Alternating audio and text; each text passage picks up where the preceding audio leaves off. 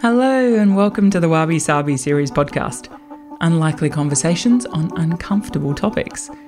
I'm your host, Michelle Cox, a corporate exec turned author who has recently written a series of books about topics we don't often talk about. Things like death, grief, not having kids, and the unexplained power doctors often wield over us. Apparently, some of my books have made some people feel a little uncomfortable, but I felt that I wanted to have far more conversations around weird, wonderful, and sometimes taboo topics. So I reached out to some interesting people and asked them just one question. If there is one topic that you'd love society to talk more about, what would it be and why? And what they've shared with me has been amazing. So let's dive in and see where the conversation takes us. We're at our best as human beings, I think, when we're making valid choices around who we want to become, who we were, who we are now, and who we want to become. A behavioural scientist, Darren Hill knows firsthand what's required to build high performance cultures. Along with a client book of Fortune 500 and ASX 200 companies, Darren's the co founder of Australia's premier behaviour and motivation strategy company, Pragmatic Thinking a company that has made the Australian Financial Review's Fast 100 list the last three years running. Darren's a best selling author, published in multiple languages, and is a regular in mainstream media such as Sky Business News, Channel 9, and the Australian Fin Review. In 2018, Daz was awarded the Australian Educator of the Year award by the Professional Speakers Association. He says a remarkable feat given the only person who can read his writing on a whiteboard is his executive assistant. Daz and I have known each other for a number of years now, and you couldn't find a more down to earth, quintessential Aussie bloke who has an ability to cut through the crap and always gets you thinking. I've been so looking forward to this chat. Welcome to the podcast, Daz. Awesome to have you here. Thanks, Michelle. Coxie. Now, um, this podcast is all around me asking you one question. If there was one thing that you wish society would talk more about, what would it be? The Parramatta Eels winning a premiership. But no, I, I as much as I'd like that to happen, we all know that that's probably unlikely. Uh, so why not? Let's focus on identity. Identity, interesting. Yeah, good topic. So why is it that you feel we need to talk more about identity? I think some people talk about it but don't know what the hell they're talking about, is probably one thing. And the other thing is that it's a bit scary and a bit loose uh, because it's such a hugely used term with very little definition. So if, if I went and asked people on the street and said, What does identity mean? How many do you reckon would actually be able to give you an answer that didn't start with, mm, uh, well, or, um, she, I don't know, uh, and then start to try and loosely unpack it. But for many of us, we don't really have a, a, conscious understanding of what identity is, even though I'm sure we know that it's a massive driver of our behavior and the way that we show up to the world. Yeah, no, I would agree. It's um, I think there's obviously a very generic term, but there's also all the other elements of you know attachment to ego and you know your history, what makes you know your values, your beliefs. Like there's so much that kind of comes into that, right? Absolutely. And, and ultimately, I think where you're starting to go towards is what I feel is a useful definition of the topic. I'll offer up a definition for us to start a conversation around identity and realize that that definition is incomplete and that it is flawed. It's a, it's a bit like the old saying that every model is flawed, but some can be really useful. And what I'd suggest with this is every definition is flawed, particularly when you look at a concept as big and broad as identity, but it could be really useful for this conversation. And so the definition I'd like to give us to at least have this conversation that we should talk about way more often with our kids, with our friends, with our parents, with our, our work colleagues, with our employees is that an identity is a collection of beliefs that we hold about our past, present, and future. Makes complete sense to me. I've done a bit of work in this space, though, I guess, but and maybe before a year ago, before having done that, that it wouldn't make as much sense. But yeah, go on. What, what does that mean, and how do we, how do we actually have those convos with people then around um, those elements? To go another level on that definition of a collection of beliefs that we hold around our past, present, and future is also then to look at the key word of that, and that is beliefs. So beliefs are just thoughts we hold to be true.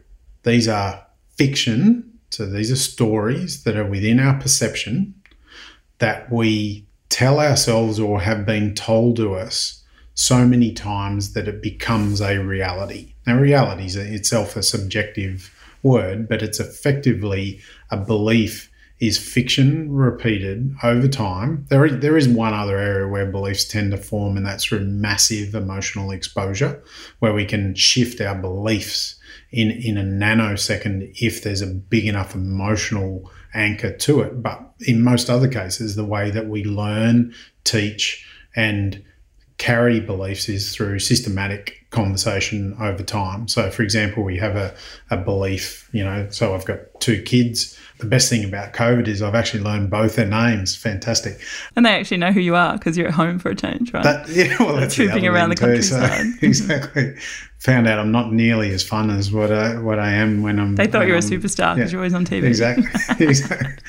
The thing around beliefs is so if my kids, I, I want to instill in them the belief that to be polite and gracious is an important, you know, part of someone functioning in today's society, something that we would value. Then from the earliest times, what we did is we did things to embed that belief in them, right? And classically, it's sitting at the dinner table and asking please and thanks and and you know using good manners and so on. And so we'd reward that, and over and over we go, oh, say thank you, say thank you, and it's just over time, just over and over and over, we tend to build that belief system in them that this is something to hold to be true. So if we look at beliefs as they're just fiction that were repeated enough that it now becomes a, a feeling, a sense of trueness, like a, a, sense of anchoring in us. And of course, that there's a whole bunch of other conversations that you have seven other podcasts around on how that turns up within our, our physical systems and the way we behave and so on. But if we start from that point of going, an identity is a collection of beliefs that we hold about our past, present, future, and these things are just fiction that we've repeated to ourselves or had others repeat to us for a period of time. Then the great and liberating and also terrifying thing about that is we can change them. If you have a topic burning inside you that you'd love to talk more about and have a conversation with me, I'd love to hear from you. So drop me a line at hello at wabisabiseries.com Let's head back to the chat.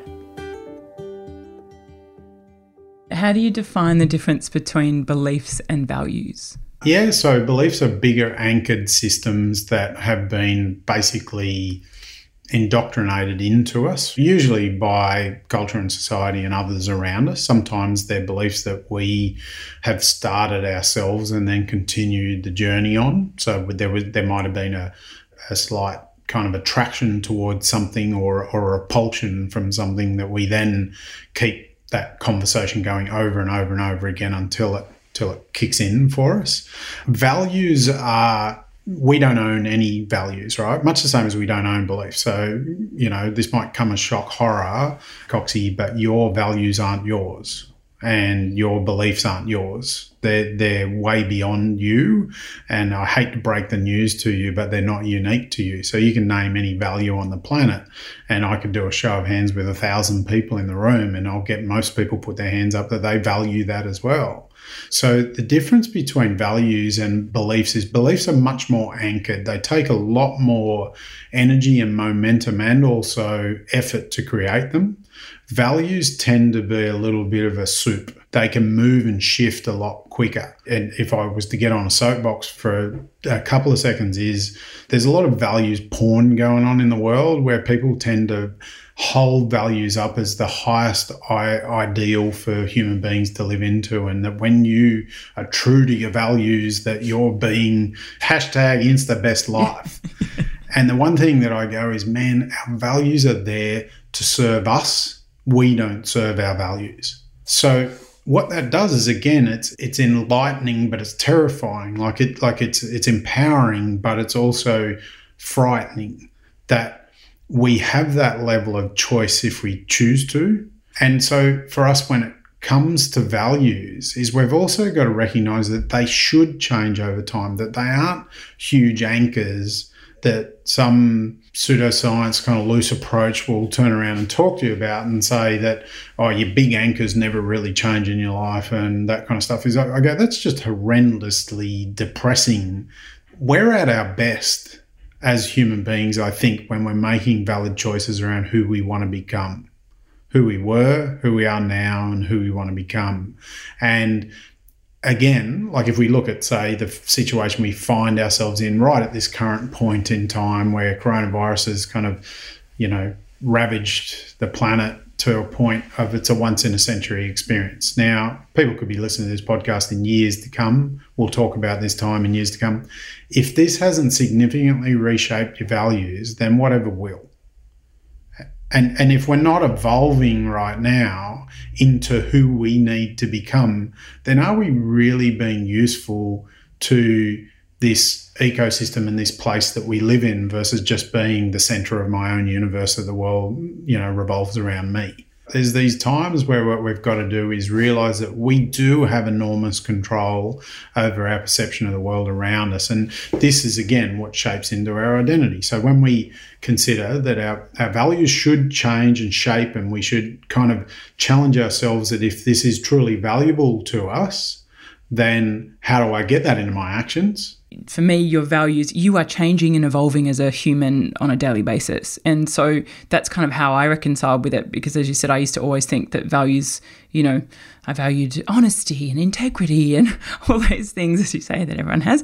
And I felt that they never really changed. But as I've changed, then yeah, they definitely need to evolve. And because your opinions change on things and you learn more, and the old uh, saying goes, you we learn better and we do better. And so that makes complete sense to me. The point around um, you being in control of that, though, does, and how you, so the values is one part, and then into your beliefs and actually being in control of your kind of destiny a little bit in a way. How do people do that better? Because a lot of people, and especially right now, don't feel in control and are scared and feel like, you know, their world's slipping away a bit. Again, let's talk simultaneously about values and beliefs if you want to change those. So remember that values are just preferences times by their priority. So these are just things that we'd like to have in our life and then the amount of energy we put to them. And so, for example, where you talk about honesty, that's a value. Pretty much most people would have it as a preference. And then it's the priority that you place on it. I was actually reading a really interesting study today about eth- uh, two ethics professors um, were followed by their students for four years to see whether these ethics professors were actually more ethical in life. so they stalked them and had a look at their habits, such as littering and everything. Found out that they were no more ethical than anyone else. Oh wow, that's cool. Anyway, it's it's that sense we're again. We're all human and we're all flawed. Totally. But it's again, if it's a value that we want to live into, we have a preference for it. But then what's the priority we make of that in our life. Now, um, that that's a choice. That's doing the work. That's sitting down and writing out your plans and what's your structure and process that's going to make it a priority. Because the only way it becomes a priority is if you do the work, right? Now, beliefs is a bit different to that in regards if we want to reshape a belief, it's going to be about language. Like, unless you expose yourself to some shocking event that that just completely shakes up your emotional system. So whether you go and bloody walk on fire or jump off a cliff or walk Kokoda or do all sorts of you know things that you might really want to shock your system, that can be a faster track towards it. But I'd even still say most of the time the maintenance that would come off that emotional trigger will be language and it'll be internal language and external language. So Journaling's a great tool, expression of ideas and thoughts, I think, over and over, long conversations with trusted people around you around those belief systems are the pathways to reshaping that belief. See it in workplaces, you see it in individuals. If we want to carry a belief around something, we've got to be prepared to sit in the conversation for a long time. Mary Dwyer, who I've had on the show, I did some work with her, and she literally stripped down my beliefs and you know got me to really kind of work through them and, and why I believe certain things and then helped me realize that they didn't serve me any longer and so again I'd never thought of that that actually your beliefs can change and mold and to your point you can completely rewrite them which is what I did with her. So it was life changing it really was. Do you kind of recommend that people try and do that work with someone else? Or you know have you seen a lot of people do it really successfully by themselves or? I don't know what your experience was, but I'm guessing it wasn't just sort of sat in the park and had an ice cream together and shot the shit and went, right, I'm done. Like that would have been rough, would have been challenging work because you're talking about big anchors in your life, you know. And I, I think before we come on this call, I was talking just about identity. It's this giant game of whack a mole as soon as you're done with one part of it, something else, because you got your past, present, and future. And in that space, as you were doing work, the clear space that you worked on was the past, right? Like it was, where did these things originate from? And let's face it, unless it's in the purely in the here and now, or if it's coming ahead of us, it's all going to be the past. So, you know, that's our biggest place to work on on our future state often is to kind of tidy up and sort a few things in our past as well, because it's every lived experience up until that point. But it's hard work. I'll answer that. It was gruesome, brutal stuff. There obviously a lot of tears, um, and it's like she basically broke me down. I think you know, built me back up again. But I mean, one of the key things for me, and any sort of mates listening know that I've always talked about this, and I do talk about in one of my books. Of I always thought I was going to die young um, had this innate belief from a very young age that I wouldn't, you know, last probably till 50. And um, as I'm fastly approaching that age, it's getting interesting. So that was something that she really challenged me on. And it was like, well, why do you feel that? What are the proof points around that that makes you feel that you're going to die young? Like, obviously, because I've a lot of my family haven't survived till 50. I'd had cancer myself. Like, all those kind of elements came into it. She said, yeah, but they are truth points, but they're not, like, as you say, to the past. That doesn't mean that this is what the future is going to be.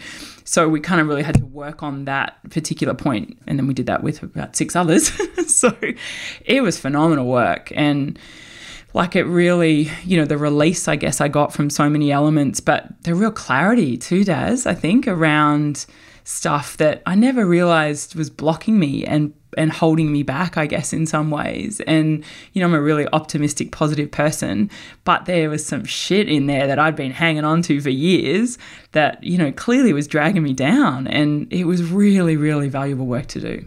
So, two things. One question I haven't answered yet, and that is should should you get someone? But the second is just hearing that experience that you went through is you could be right, but shit, you're not going to be very happy do you know what I mean? And that's one of our challenges with beliefs is that, particularly our unhelpful ones, it, like, you know, our biggest cognitive bias that we have is confirmation bias, this sense that I'll, I have a worldview or a belief and I'll just look for data that supports that. And, and I think that every single person on this call, if they carried a belief of I'm going to die young, could find data every single day to support that but if we could replace that with a more helpful belief, a more useful belief, a, a belief that is who we want to be, you know, like who we want to be becoming, then equally we can go on the hunt for data that supports that too. And so the challenge is if the belief's still sitting there, this old ancient biological drive that's within all of us, which is confirmation bias, it was there for a really good reason hundreds of thousands of years ago through evolution that we wanted to surround ourselves with people who believed what we believed because we were this weak hominid that needed people around us to survive. And we got so good at culturing. A great mate of, of mine and Alison's, um, uh, Michael Henderson, he's an anthropologist, uh, lives over in New Zealand. And he says culture is mankind or womankind's greatest invention it is the greatest thing that we can do as a species is it takes a quite unremarkable animal that's not that fast not that strong not any of that but when we bandy together we've changed the world and so for us when we face these spaces number one why not use one of our great tools and gifts and that is to do it with others but you need someone to hold that space for you Like if you're going to go on that journey, it's too rough to think that we're good enough to do it on our own. Shit, if we'd figured it out already, we would have done it. So, like, even the best in the world use coaches to help them stay on top of their game or, or to help them break through their blind spots, and we all have them. So, one of the things is I, I would most definitely say is get people to help you with arguably what will be one of the toughest journeys in your life, but one of the biggest liberating ones. And equally, come back to that, like your own experience of trying to reshape that belief that's a tremendously unhelpful belief, but it would have served you at a point in time you know, I think the key thing is to not say that your beliefs to date are wrong or like you, you know, you've molded them or they're shit or whatever. They have served you to a particular point and you thank them for that. Like, this is great, fabulous, but actually that doesn't serve me any longer. And so, to your point, you know, that's why I've always been so driven because I don't think I'm here for a very long time. Or didn't think I was here for a very long time. What a superpower, but that is too, you know, like in its own sense that urgency around time got you to do and create and crash through ceilings that you probably otherwise wouldn't. So what a what a wonderful gift that belief gave you, but it's not anchored to who you want to be in the future, right? That's exactly right. Yeah, and it was as I said, so liberating to do that, but it was really tough. And I think to your point of you know, being able to have someone to do that in a, in a coaching sense, I've lived with that all my life. I couldn't see like how stupid that was, I guess, in some sense. So you kind of need, it's like a coach holds a, you know, really good coach holds a mirror up to you. And basically they're just saying, well, actually, this is what you're doing. This is how you're behaving. And they're kind of pointing things out. They're, you know, making you aware of the way you behave in certain situations. So yeah, I'd highly recommend it. But I think your point around the journaling and stuff as well and trying to get that stuff out is really helpful too because when you see it on paper, you're like, ooh, didn't realize I kind of thought that or felt like this. It's not for the faint hearted, but the rewards, like anything in life, is that often the bigger the struggle, the greater the opportunity for reward.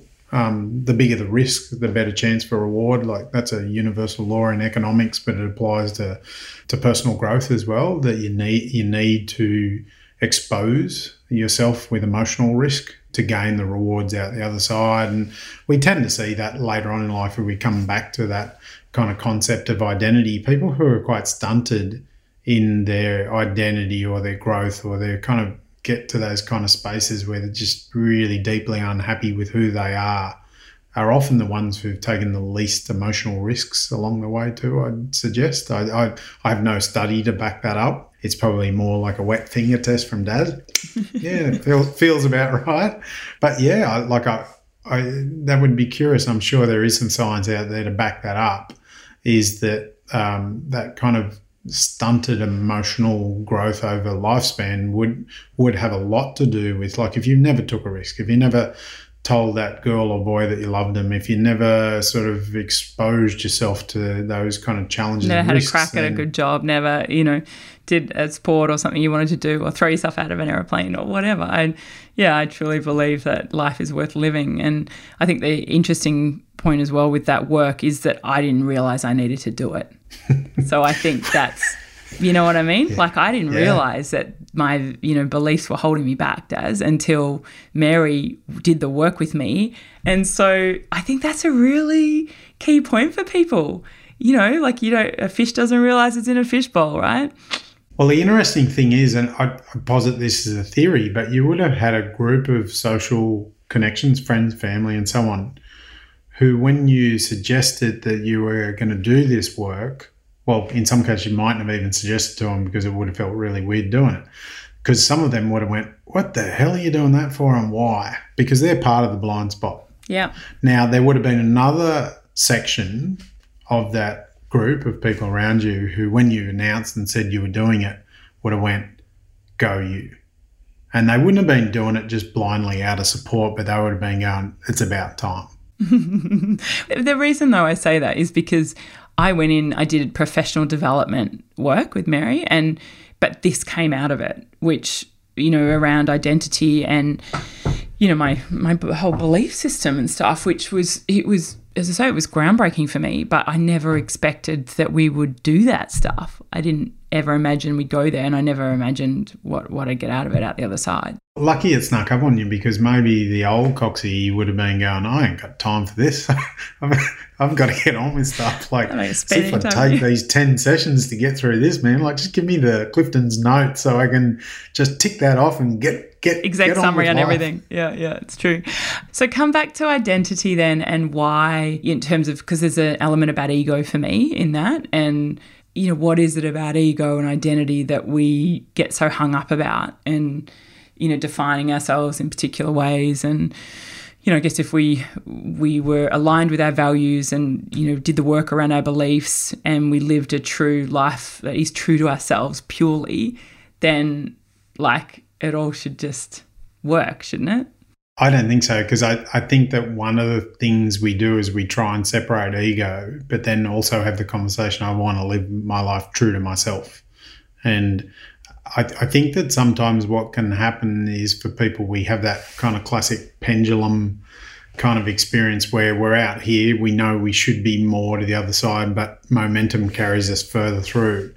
I'd suggest, as a person who I'm still so immature in certain areas of my life, and I do believe that I have a deep wisdom in other areas, and it's through the areas of struggle that I accelerated some of that ability to access wisdom because wisdom's not mine, like not in any area of my life. It's just a place that I can visit from time to time and, and have an ability probably to communicate it to others in certain areas. And I'm just a, a vehicle for it because of the exposure that I have. Now, I reckon wisdom comes through lived experience, and sometimes you can accelerate that through pain. Truthfully, like you meet the wise souls, it's because of what they've gone through.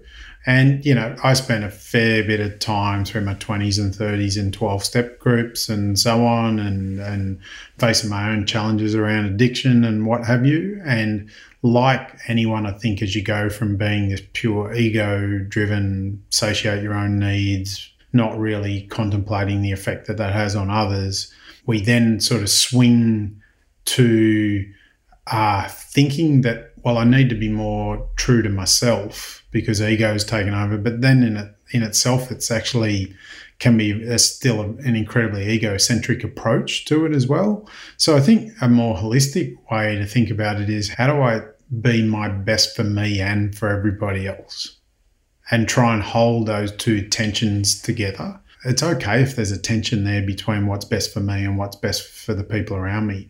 I'm just figuring it out like everyone else, but I do get the sense that a life well lived is one to be in service of others. Yeah, like I, I, I, get this sense that yeah.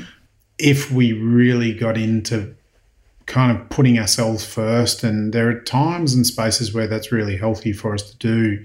But I equally go if we kind of reflected on Bronnie Ware's work, for example, where she interviewed, you know, palliative care patients and what were the wishes of the dying. There weren't too many so there were some about I, I should have put myself first, but they weren't all completely individually centered.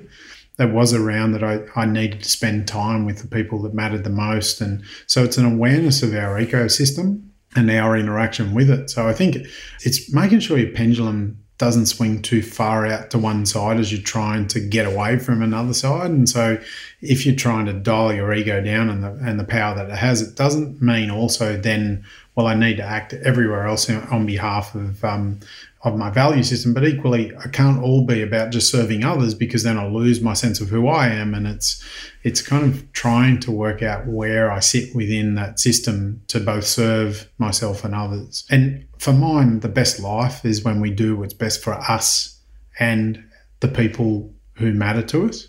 And sometimes I think the best life is when we can kind of ignore a little bit the people that don't matter to us. And I don't mean that in as in a check out from the rest of the world, kind of like we're, we're, we're part of, you know, 9 billion whatever on earth and all the rest of that. But when push comes to shove and you're on that deathbed when you're 172 years of age, uh, Coxie, um, because you've just smashed this new belief system.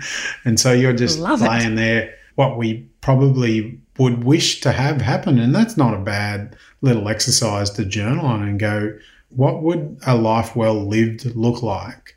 And if I kept dreaming, and as to your point, and I served others, and you know, stopped sort of suffering fools as well a bit. I think we do um, play a bit, and you know, a lot of people sort of have that martyrdom where it's like, oh, I have to do this and I have to do that. I'm like, bullshit. You don't have to do anything. You're choosing to do that. So I really challenge people in that space. So does um you're always a bit of a, a, wise old soul. Is this the kind of work you do with pragmatic? Like do you help people through this stuff as well or not really. I you just love this on the um, side. Yeah, like I, I obviously deeply fascinated in this, and when we're working with leaders and so on, where where appropriate, it'll come in. However, I don't tend to do any real coaching myself. I'm not patient enough. Uh, Alison, my wife, is a psychologist and has been on your show. She's just so good at holding the space. Like I understand the theory of coaching, and I can ask questions, but I just kind of get annoyed. too, too often with people. And, uh, oh, look, I, I, I, know my limitations in and around that. Is so I'm, I'm a good theorist around this stuff. so is that why PTV came out and you, you created your, your new toy? Is that it? Because you guys have gone virtual. It's pretty cool. Yeah, yeah, it is cool. Part of it is that we've seen a massive shift in in workplaces and how we need to build capability in our people and our performance. And so we're, we're reacting and adjusting to that. We're, we're also starting to put together a really useful guide around how to be an awesome distributed team. So how, because so many businesses now are going to say a forever reshape where we all used to sit like a shepherd and the flock under one roof. It, it's, I think that's actually going to be more the rarity than the norm whenever things settle is that I think most teams are going to have some people who are there, aren't there, and everywhere in between. And so, what does that actually look like into the future as far as high performance teams look like? Yeah, that's um, cool. Yeah, good work. Interesting. And and that's around identity in itself, right? Massive shift in identity for a team and leaders to go. Well, this is what I used to believe. This is what I believe now, and this is what I'm going to need to believe into the future to make that happen. So that's most of where my work goes towards is enabling our team to help deliver that. Yeah, it's great. And I mean, it's interesting about that point. It um, a lot of that comes into trust as well, right? Like, so for future, you know, setting up trust with your teams, and you know that they're going to do the job and the work, which you know is is different when you can't see them every day, like sitting at the desk next to you. So that's a whole other convo we could go into next time, Daz. yeah, just earlier today, actually, I was talking to a client. It was amazing, but there, do you remember there was a movie in the '90s called Dangerous Minds? It had Michelle Pfeiffer in it, and she was a teacher.